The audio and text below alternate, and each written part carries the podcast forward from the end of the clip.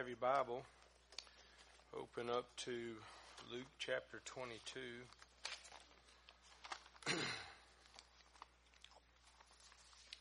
Luke chapter 22.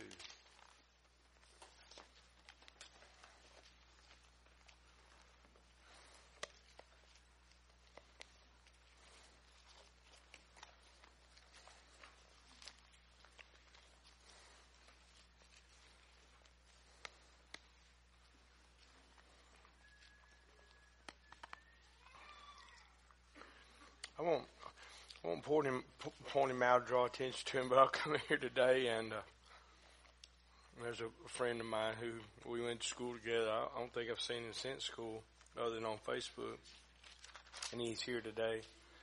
And I recognized him. I shook his hand, and then all of a sudden I recognized who it was. And uh, I just want to say, it takes a whole lot of grace for him to come in here and listen to me. I guarantee you.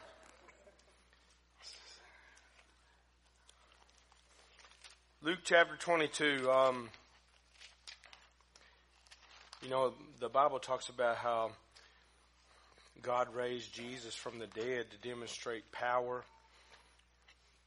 And when you think about the resurrection, everything to do with, with Jesus, his life, his birth, his death, his resurrection is a demonstration of power. And me get to my where I'm turning. I'm sitting here thinking while I'm turning. I'm gonna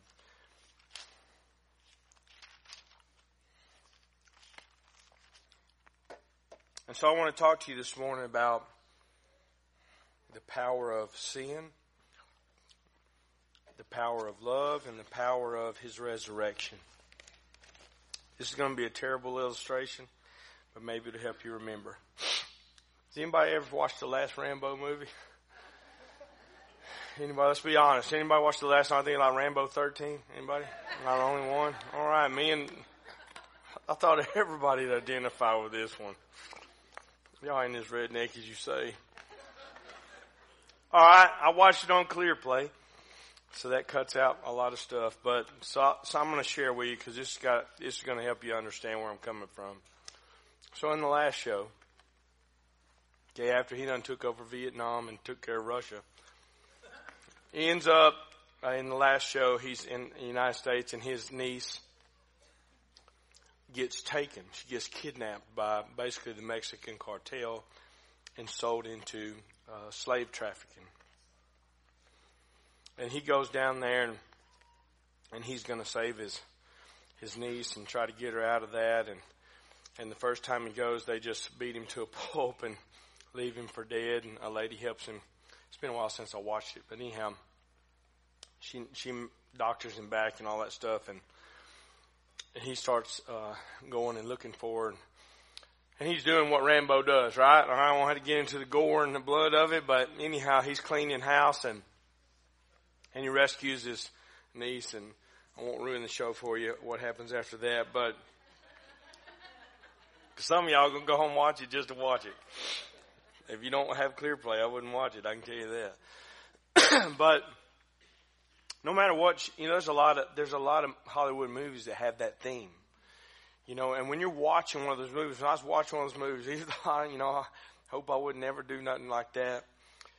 There's something inside of you that when you see uh, evil and you see a, a wicked p- person or people who are hurting innocent people you know, and, and then all of a sudden, you know, I know we're, we're, we're supposed to pray for our enemies and be merciful and gracious and we try to do that, but there's still something inside of you, alright? Uh, maybe it's your flesh that when you see somebody get what you think they ought to get, you're like, yeah, that dude needed his head cut off, right? yeah. So anyhow, it's terrible. The message of love this morning. But he, you know, he's, he's doing that, and, and then you see him rescue the girl and, and all that, and you're like. You know, when, when you look at that, you never think that Rambo would be a picture of the gospel. but I'm going to illustrate that this morning. Because here's the thing.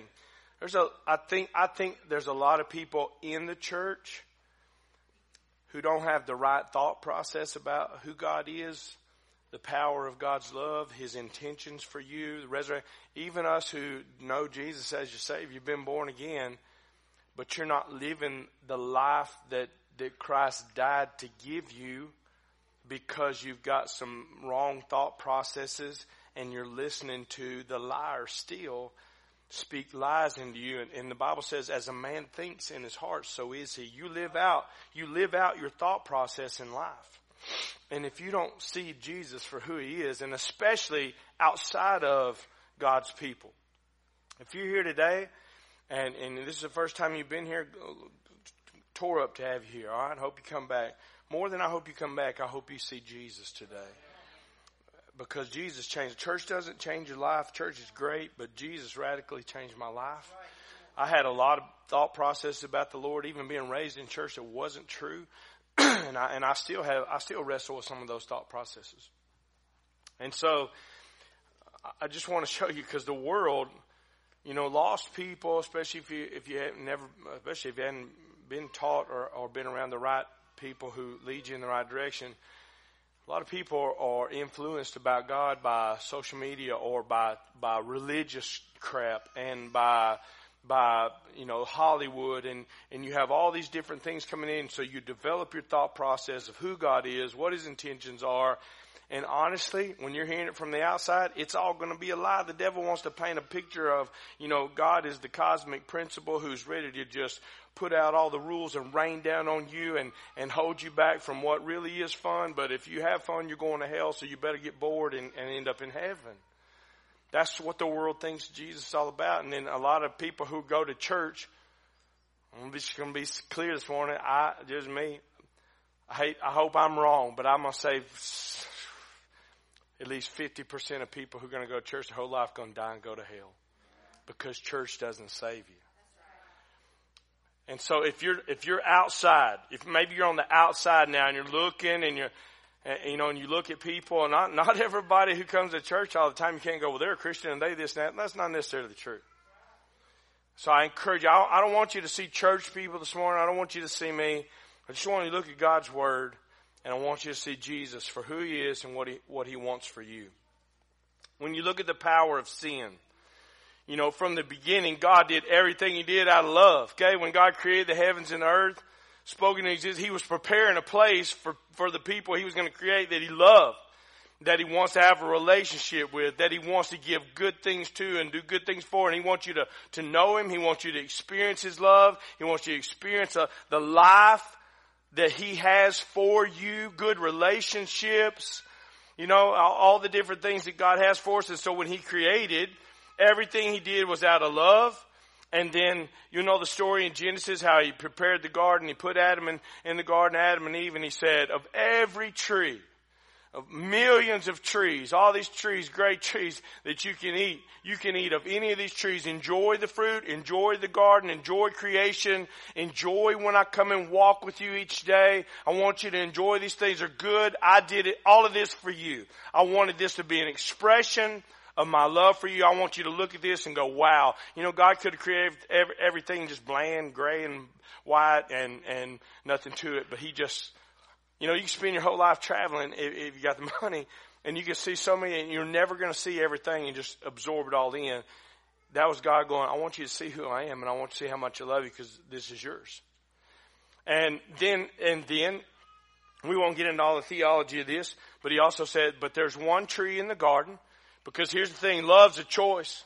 God don't want to create robots and go, I'm going to force you to love me. God's like, there has to be a choice whether you want to love God or whether you want to go the opposite direction. And he has this tree in the garden and he says, but of the tree of the knowledge of good and evil, don't partake of that tree. Don't partake of that tree. God will always wanted a love and a grace relationship with his people, not, not law. And he said, don't, don't partake of this tree. And then he gives them a warning. In the day you partake of this tree, you shall surely die. He didn't say, in the day you partake of this tree, I'm going to get ticked off and kill you. He said, you're going to die. It would be like you, you know, if you had, you know, if you lived somewhere, we used to live up in Denham Springs, we was right there close to the highway. You know, all behind our house, plenty of woods. I told the boys, you can roam, you can go, you can, I don't care what you do, you know, I don't know whose land that is, just don't get caught. Anyhow, you know, do whatever you want to do. Y'all can ride your four wheelers. You can. I, I want you to have fun. I want you to enjoy it. But when it comes to the front of the house, don't let me catch you out by the highway. Don't go out by the highway because if you go out by the highway, there's so many people driving up in this highway in 18 wheelers, I was flying in front of the house. If you go out there, it's possible you could die. So I don't want you to go out there. Now, was I being ugly or was I making rules just to make rules? No. I was setting a boundary of life. A boundary of love that leads to life. Like, y'all got all this. Why you got it? How many times y'all think I had to whoop them over there? anyhow. So anyhow, something about kids, they're like, all right, let's go play football on the highway. But, but anyhow, um, God's made, His Word is a boundary of life. It's not a list of rules. All right, God, God, you know, cosmic killjoy. God's like, if you live by my word, you'll have life, and I've got all this for you. But don't, don't, don't do this because if you do, you're going to die. Now, the, here's here's what happens. They, Adam and Eve, I got to hurry. Adam and Eve listened to the liar. They believed that he lied about God. He lied about God's intentions to them. And he was like, God doesn't just, he, God, God doesn't want you to have this. He doesn't have your good in mind. He doesn't love you like he says. He wants you not to do that because you're going to be a God like Him. And so they believed the liar, you know the story, they partake of the, the, the fruit, and all of a sudden now mankind as a whole comes under the, the, the curse of sin. And everything that sin has to go with it. And so all of us are born after Adam, and he passed that, that curse on to us, that gene through his blood onto us. And that's why nobody had to teach you how to lie or steal or, or cheat or gossip or, or all those things. They didn't, your mom and daddy didn't have to take you to school and teach you that. You, it's just natural to you. Why? It's in your system. It's in your blood. You're under the sin curse. And sooner or later, we all going to get what the sin curse has for us. And this is what it's like. It's like Satan came along and lied and deceived. And just like I show I was telling you about, he took you captive. He kidnapped you. You know, if you lived in a neighborhood that had everybody in the neighborhood was good, you moved in, all of a sudden some of those folks moved in in the neighborhood and all of a sudden they're, they're in a house and they say, who are those folks? Those folks who, you know, they do wicked things and evil things. And, and you heard that they've done, they've been in the penitentiary for things they've done to children or maybe, maybe they're doing meth and they're selling dope out of their house and all that stuff. You would tell your kids, I don't mind you going down the street because I know these people and these people are our family. These people, you know, we know them. You better know well who you send your kids to. You know, but, but don't go to that house. Now, as a parent, let me ask you something. If the person in the house kept standing out in front of the house when your kids went by and go, hey, and lying and deceiving to them, trying to lure your kids in, why? So that they could get them involved in the things that you know is going to lead to their death. Now, if you're a good daddy, I'll let you decide how you're going to handle that. Okay? I can promise you it wouldn't last long in my neighborhood. Amen. I'm going to go to prison. Anyhow. But here's the thing. You would love your kids enough to go, i will do anything to make sure that my kids are with me. That they have the very best. That I want them to have what I have. And I want to make sure no harm comes to them. You build a boundary of life. Satan comes along and he kidnaps and it would be like somebody taking your kid this is what sin does. It's, it would be like somebody coming along, lying and deceiving your children, luring them in, kidnapping them, taking them to a, to one of the wickedest, darkest third world countries. And not only that, but when they got them there, begin to brainwash them about who you are, what your intentions are, and causing them to basically believe the liar and turn against you. That's what Satan used sin to do. He came in, he lied, he deceived, they believed, they acted. We're no longer citizens of heaven now. We're taken into what God, God says the kingdom of darkness and Satan continues to lie and use all kinds of things to manipulate people's thought process to go, your daddy really doesn't care about you. He's against you. He doesn't want anything for you. Da da da. This is good. This is where you're at is good. Because you can't see where he's at. Somebody got you over in the, you know, in an Islamic nation and, and you know, and, or down in South America and you grew up believing there was nothing else. Maybe you heard, heard somebody talk about, you know, America or talk about home. They, they always told you that's not true. Da, da, da. This is it. And they fed you a few good things along the way. You're like, this must, this, this must be life. And they lied to you and told you all those people who are over there are weird and your daddy forsook you. He, he doesn't care about you. You would, you, you could be brainwashed into believing that. There's people I could give evidence of that. And so, uh, that's what sin does. And you want to know why God hates sin? That's why. It's not that He hates you. It's not that He hates me. It's that He hates what sin brings about in my life. Ultimately, if you want to be honest, if you look at the Bible, if you look at history, if you look at your own life, any sin that I'm involved in, though it may start off and go, oh, this is okay, this is good, and you may be warped in thinking that way, ultimately it all leads to one thing, a horrific death. Horrific death. So what in the world does this got to do with the resurrection? I didn't come to hear all this. It's got everything to do because if you don't understand the power of sin, you're not going to understand the power of love. You're not going to understand the power of the resurrection. Here's the thing about God. God loved us enough, uh, beyond measure, loved sinners to go, I'm not just going to stay here.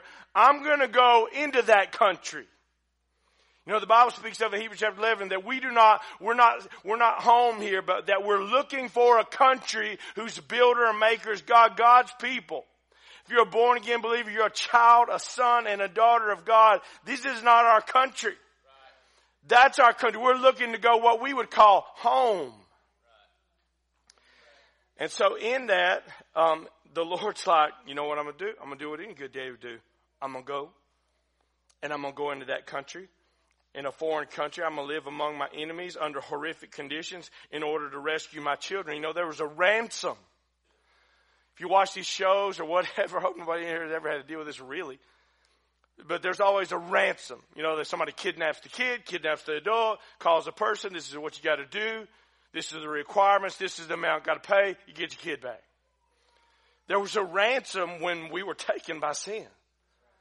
It was required not only by the one who, who, who was basically taking us, but it was required by the law of God. The law requires, because God is holy, that a certain standard be met in order for us to be set free. Now you think about this, because people always look at me weird when I say this.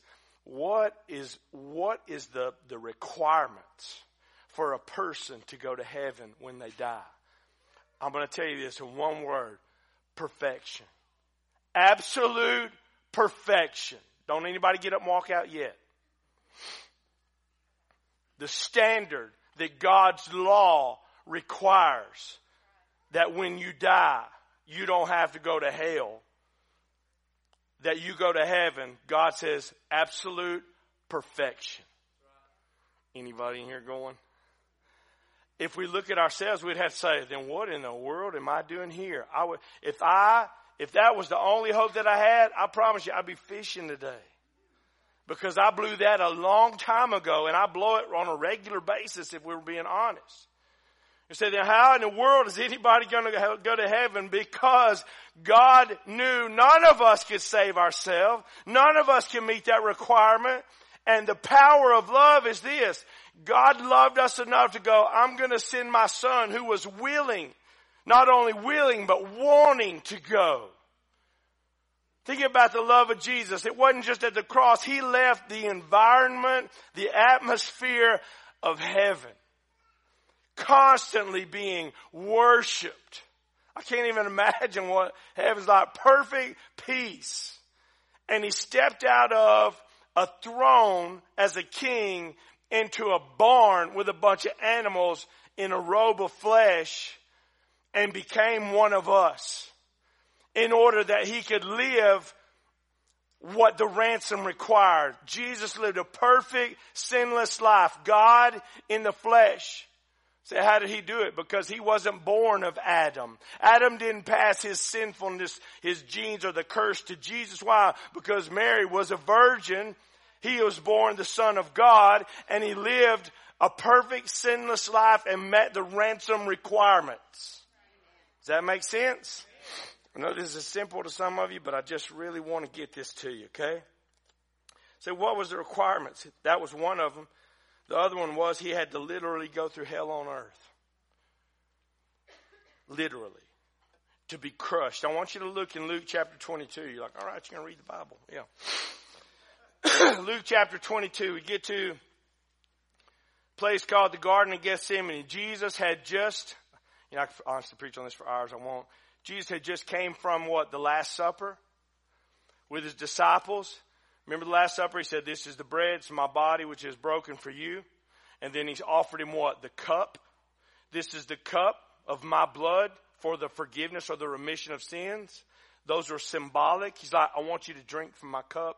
I want you to eat the bread. I want you to receive the sacrifice that I'm making for you so that you can have life, so that I can rescue you so that I can get you out of this country and take you home. So in that, they leave there, they go to a place called the Garden of Gethsemane, chapter 22 and verse 39. Let me get where I'm going. It says this, and coming out, he went to the Mount of Olives as he was accustomed, and his disciples also followed him. When he came to the place, he said to them, pray that you enter not into temptation. He knew the power of sin. He was withdrawn from them a stone's throw and he knelt down and he prayed and he's saying, Father, if it's your will that this cup or to take this cup away from me, nevertheless, not my will, but yours be done. An angel appeared to him from heaven, strengthening him, and being in agony, he prayed more earnestly. Then his sweat became like great drops of blood falling down to the ground. He rose from the prayer. He had come to his disciples. He found them sleeping from sorrow. Then he said to them, Why do you sleep? Rise up and pray lest you enter into temptation. And, and we'll stop right there. You go, what, what was going on here? One thing I want to bring out is Gethsemane. The word Gethsemane means crushing. It was a place of olive trees where they would crush the olives and the oil would come out of the olives. It was not only a place where they crushed, this is where the place where the Son of God would begin to be crushed. You think about this, Isaiah prophesied of Isaiah 53, and it says, He was crushed for our sins. He was pierced for our sins. He was crushed for our sins. Jesus went through a crushing. That was one of the requirements of the law. He had to take the full weight, the full punishment, not of just one individual sin, but the sin of the whole world all combined in a very short, probably 20 hour period that he would take that weight on and he would be crushed. And if you look at that, and I, am running out of time, but you'll see his whole, where he was sweating his drop of blood, that's a medical condition called hematid, I believe it's hematidrosis. It's when a person is in such agony and stress that the blood vessels around your sweat glands begin to burst and you sweat blood. It's a very rare disease because most people never see agony like that. So what in the world was causing this? He said, Father, if it's possible, take this cup from me. Not my will, but your will be done. Like, what is he talking about with this cup? He's talking about my cup. Your cup. You see, he just offered his cup.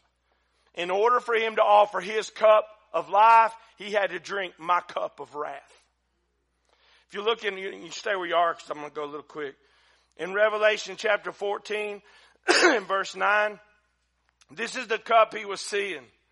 Then a third angel followed them saying with a loud voice, if anyone worships the beast or his image, receives the mark in his forehead or in his hand, he himself also shall drink of the wine of the wrath of God, which is poured out full strength into the cup of his indignation.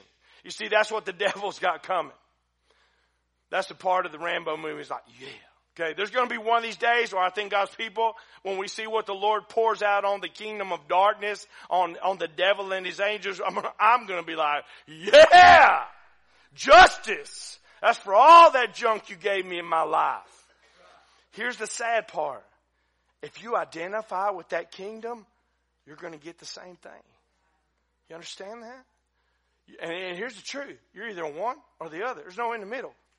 You're either in the kingdom of light because you've been born again, saved by the blood of Jesus, and you've received that in your life, or you're in the kingdom of darkness. And you're going to get what that has. And God doesn't want that. And like I, I talked to the inmates yesterday, if you die and go to hell, it's not because God got mad and, and wanted to throw you in there. It's because you rejected the love of Jesus and that you died and went to hell. There, everybody in hell today, their sins are paid for in full. Jesus loved the people that are in hell today. He loved them just as much he loves anybody sitting in this room.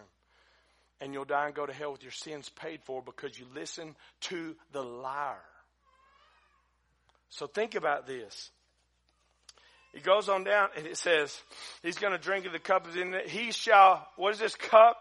He shall be tormented with fire and brimstone in the presence of the holy angels in the presence of the lamb and the smoke of their torment ascends forever and ever and they had no rest day or night. And I'll stop right there. So, oh, here we go. He's going to preach hellfire and brimstone. What good is the, what good is the cross if there's not?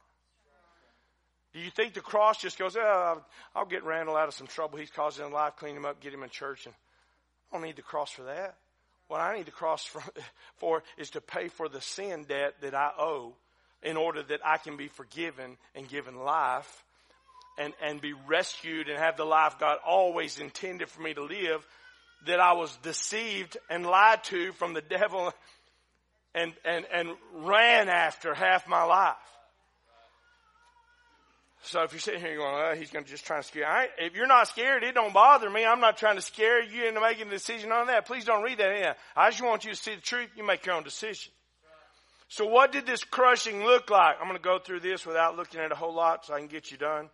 But think about it. So you look at the cross, the power of God's love. This is what was required. Number one, he went through the betrayal. Judas betrayed him. All his, all his disciples forsook him and fled. He went through the lies. They took him through a mock trial in the middle of the night, all night long. He goes into this religious group. Anybody here like to be judged?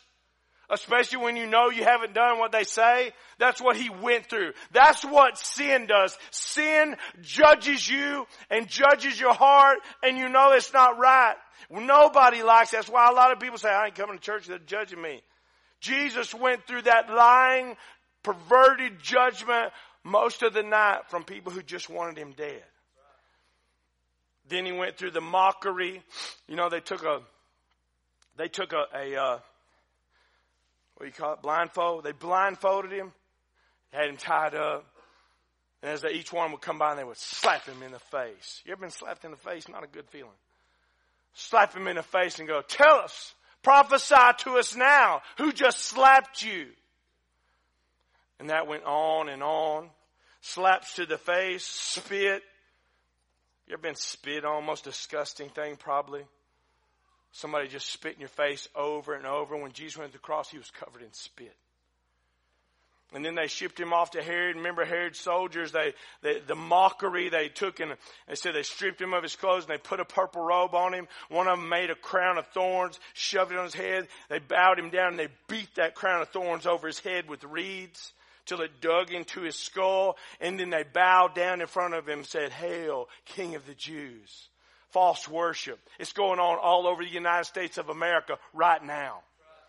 People who go to church and sing and they say the right words and they preach the right things and they do these things, but their life is a mockery to God. He's not the Lord. He's just something we do on Sunday and he went through this mockery and they spat on him and they beat him in the face. And the Bible actually says in, in uh, Isaiah chapter 50, said, what kind of beating did he take? The Bible says his face or his visage, his form was so beaten that you couldn't recognize him as a man. Everything broken on his face, eyes closed, lip busted, so distorted his mom wouldn't even recognize. He was like a piece of hamburger meat hanging on a tree. So don't look at the little painted pictures with a trickle here and a trickle there. He was beat in that way. And then there was more mockery. And then the scourging took place. If you've ever watched The Passion of the Christ, that gives you a pretty good idea what happens at a scourging. Then the rejection, all the people, the same people a week earlier that was like laying down the palm leaves going, you know, Hosanna, Hosanna. Blessed is he who comes in the name of the Lord a week later was in the same crowd saying, crucify him, crucify him. You know, the more I preach the message, the more I go, this sounds like a whole lot of church I've been involved with. Not this one, okay? Y'all know what I'm talking about. And then the Via Dolorosa Road, all the way down the road, he carried the weight of a cross, 300 pounds, with his rib cage showing, his guts hanging out. And he had to carry his own cross to the point that he collapsed and they forced somebody else to come and help him with that cross. Then they get to the place where they're going to crucify him, strip him, totally strip him of his clothes, stretch his arms out, run nails through his hands and his feet. And then if that wasn't bad enough, more mockery. Then the people just kind of sat around like they're watching a football game. Hey, if you're the son of God, come off the cross. Show something. And then they cried to the crowd, you see? He said he was the son of God. God's rejected him. He's not saying he's nobody. This is a nobody and we want to make sure everybody understands he's a piece of garbage. And then there was the worst part, I believe, was the outpouring of God's wrath. That's the part we can't see. See, we can relate to the physical and go, that was horrific. We have no idea. The worst part of it was just a moment, for a moment, God separated the Father, turned on Jesus because he became sin. And God poured out wrath and hell and indignation on his son for my sin. Do you get that? You want to know what love is? The Bible says Jesus became you so that you could become him. He became sin so that you could become the righteousness of God in Christ. It would be like yesterday when we was out the prison, if you'll bear with me, I've got just a little bit. It would be like you going out there and picking out the worst one in the crowd who's done the most horrific crime to somebody over and over and over with that person, but there's something about that person that causes you to love that person. Maybe that person is your child and they're dead guilty of that crime and they're where they should be. They should even be put to death. And for you to go, you know what I'll do? I'm going to go there and I'm going to assume their identity. And I'm going to take what they've got coming for the rest of theirs so that they can assume my identity and walk out free. That's how much Jesus loves you. If you're here today, listen to him. If you're here today, you've never darkened the doors of a church. You woke up this morning and you just whatever in your mind because of what you did yesterday. You got filth and darkness in your life. You're involved in every ungodly and every kind of wicked thing you can be involved in. Jesus loves you like that. Do you get that? Jesus doesn't love you because you came to church. He loved you before you came this morning.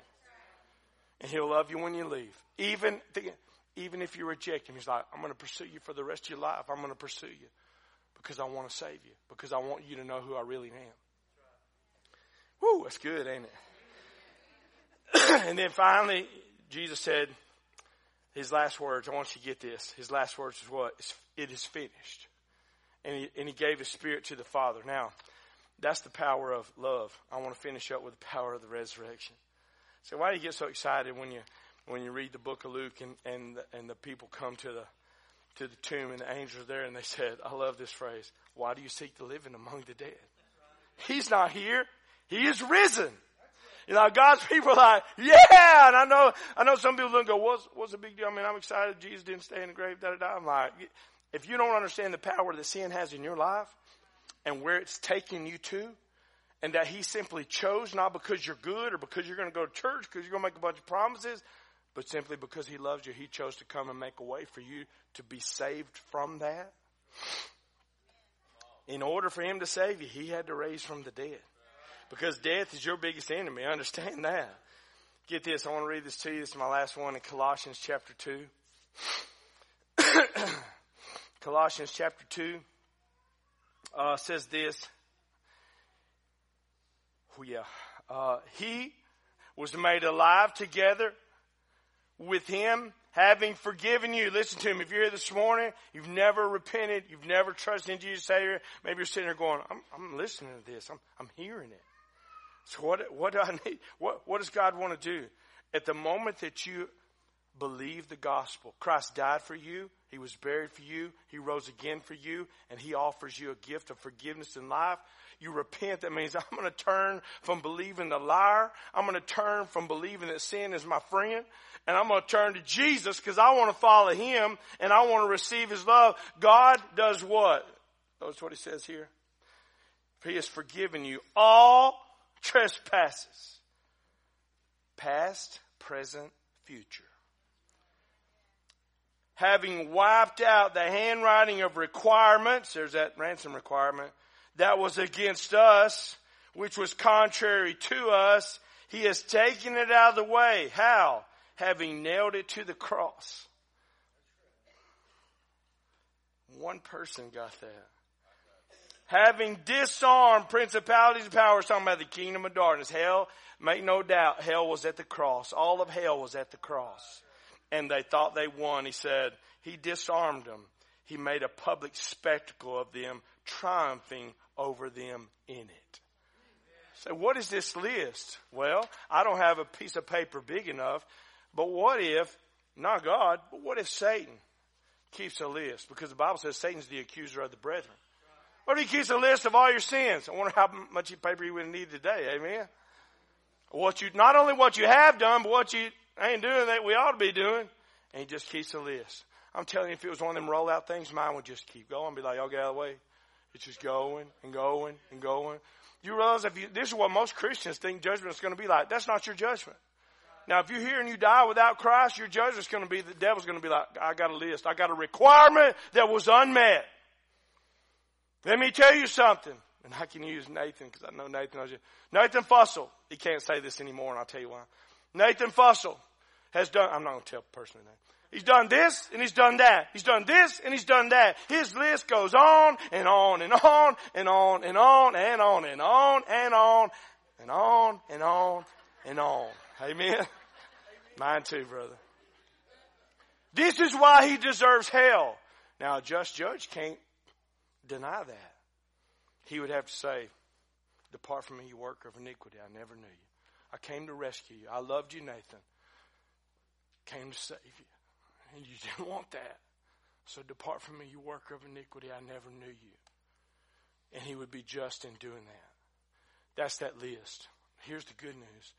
Jesus came and he got that list, snatched it out of, snatched it out of the devil's hand, put it behind his hand on the cross, and when they nailed it to the cross, the blood covered his sin. In that day, listen to again. In that day, when they drove a nail through a document, it means it's void.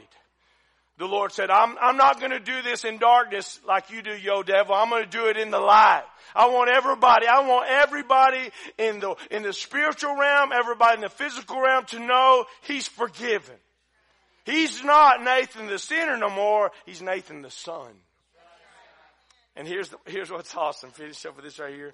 Say, what is the power of the resurrection? The power of the resurrection is this. The resurrection, let's say this is your list. Compacted on disc so that we can get it all on there. This is your list, all right? This is all the sin you've ever committed. This is what's going to end us up in hell. When Jesus rose from the grave, the book of Romans says he was raised for our justification.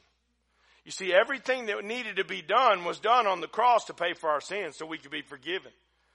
Bible said, when he said, it is finished, everything was done. Don't go adding to the cross. Well, you got to go to church. You got to be baptized. You got to do good. You got to blah, blah, blah. You got to do this. You got to put your faith and trust in Jesus. Okay? But here's what's good. The, the resurrection was proof of payment. Any y'all ever bought anything and later on they charge you again? What do you do? If you're like my wife, you go in that box where she's got every receipt we've ever bought. You know, no, no, no, oh no, they, I've heard her say it before. Oh no, they didn't. I'm telling you right now, I'm getting on, on Amazon today. And what is she going to do? I've got proof of purchase. When the devil says, you know what, I've got a list here. He's the accuser. He hates you. He wants you in hell with him. He's like, I've got a list here. And Jesus said, um, I got proof of purchase. I ransomed them. They've been blood bought. And it comes with an eternal warranty. Now, let me ask you this question. I want you to just kick your brain back in for just one second. Back to the Rambo story. I can't believe I'm doing this. When you sit there and watch a show like that, what would it be like if you was like, oh, them people ain't that bad? The ones that are sex trafficking, the ones that are that are using young girls up until they're done, shooting them up with dope and throwing them in a river, they're not that bad. And you identified with those people. You hang around them. Oh, you make excuses for them. Well, they ain't like the church folk, bunch of hypocrites. To identify with that, you know what I have to say? You must be a nut. Especially if you was one of the girls and somebody showed up to rescue you and went, all right, I done whacked out everybody here and I'm here to take you home for you to go, I don't want to go home. I kind of like it here. You know, these people ain't that bad. They treat me good. Yeah. Sooner or later, sooner or later, I'm going to end up dope shot in the river. But right now, this is not too bad. I don't think I want to go. I've heard things about home. I really don't know what home's like. I would have to say, you must be psychotic. For you to hear the message of the gospel, this is going to really tick some people off. Hope not, but let's just be honest. For you to hear the message of the gospel, all that Jesus has done to show you how much he loves you, what he's willing to do to, to, to forgive you, he's come to rescue you and take you home. For you to go, I think I'm going to hang out with the devil. Sin's not that bad. This life of darkness is not too good. I really don't know what home's like. You must be psychotic. You're believing a liar.